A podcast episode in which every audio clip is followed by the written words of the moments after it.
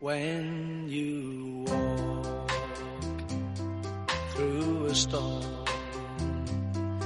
hold your head up high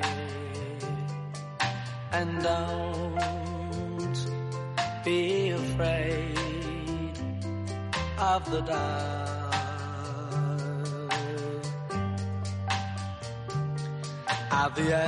Todo se remonta a la década de los 2000, momento en el que la familia Glazer se sitúa al frente del club de fútbol inglés Manchester United. De ahí, la influencia estadounidense se ha extendido al Liverpool, al Arsenal, al Chelsea o hasta la Aston Villa.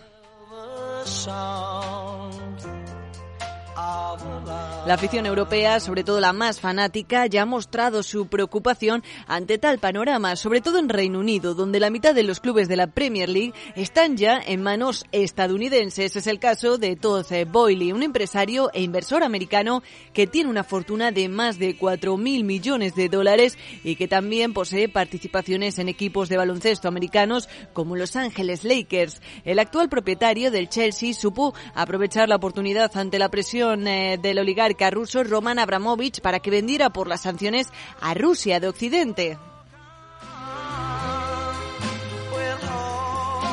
O también de la familia Glazer, que ahora lucha por mantener la propiedad del club con la ayuda del fondo estadounidense Elliott Management, según las malas lenguas. Aunque recordemos que hay ofertas también de Qatar y Reino Unido para hacerse con los Red Devils. ¿Y por qué están interesados los inversores estadounidenses en los clubes de fútbol europeos? Luis García, gestor de inversiones en Mafre Asset Management, cree que la historia del éxito del deporte americano poco más tiene ya que ofrecerles.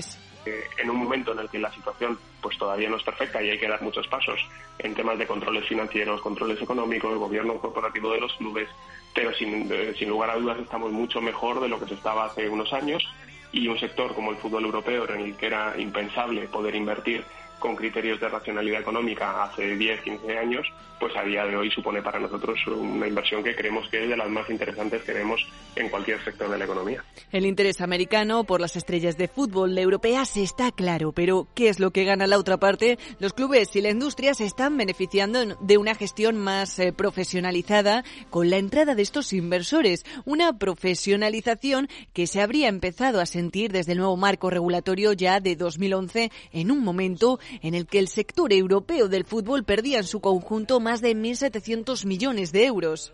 Es verdad que, hay que distinguir quizá el modelo eh, español-alemán que, ha apostado más por el control económico y financiero y, la sostenibilidad de las cuentas de los clubes al tipo de inversor que estamos viendo entrar en, la Premier League inglesa. Quizá es un inversor que está apostando mucho más por el crecimiento y está dispuesto a inyectar mucho más dinero ahora mismo eh, ante la promesa o ante la expectativa de mayores crecimientos en derechos de televisión.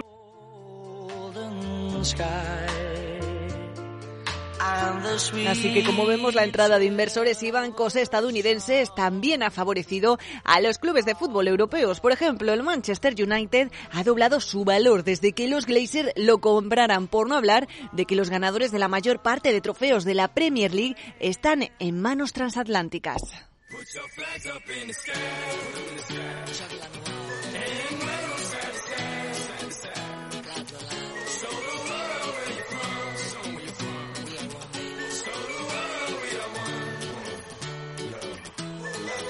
Pero antes de los americanos fueron los chinos, aunque en este caso sin éxito. El Aston Villa de Inglaterra o el Atlético de Madrid en España son algunos de los equipos que han pasado por las manos de inversores asiáticos. El furor, eso sí, duró poco y esto ha ayudado también a que los inversores de Estados Unidos aterricen en el fútbol europeo. No sabemos si mejor, pero la entrada de estos inversores es por lo pronto diferente. Cabe destacar que el interés y atractivo del fútbol es innegable. Solo el año pasado los valores de fusiones y adquisiciones en el sector alcanzaron un récord de atención 18.600 millones, registrando un nuevo récord histórico. Y a lo que señala el gestor de Mafre Asset Management, porque mira este sector como uno de los más interesantes en los que posar nuestras inversiones en este momento en un momento en el que la situación pues todavía no es perfecta y hay que dar muchos pasos en temas de controles financieros, controles económicos, gobierno corporativo de los clubes, pero sin, sin lugar a dudas estamos mucho mejor de lo que se estaba hace unos años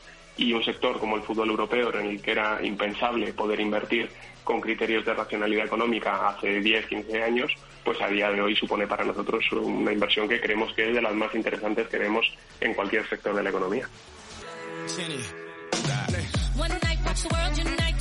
Así que nos quedamos en un sector con características interesantes a largo plazo, con elasticidad de oferta y demanda y con tendencias muy positivas que quién sabe, igual ahora en manos de la industria norteamericana termina por despuntar.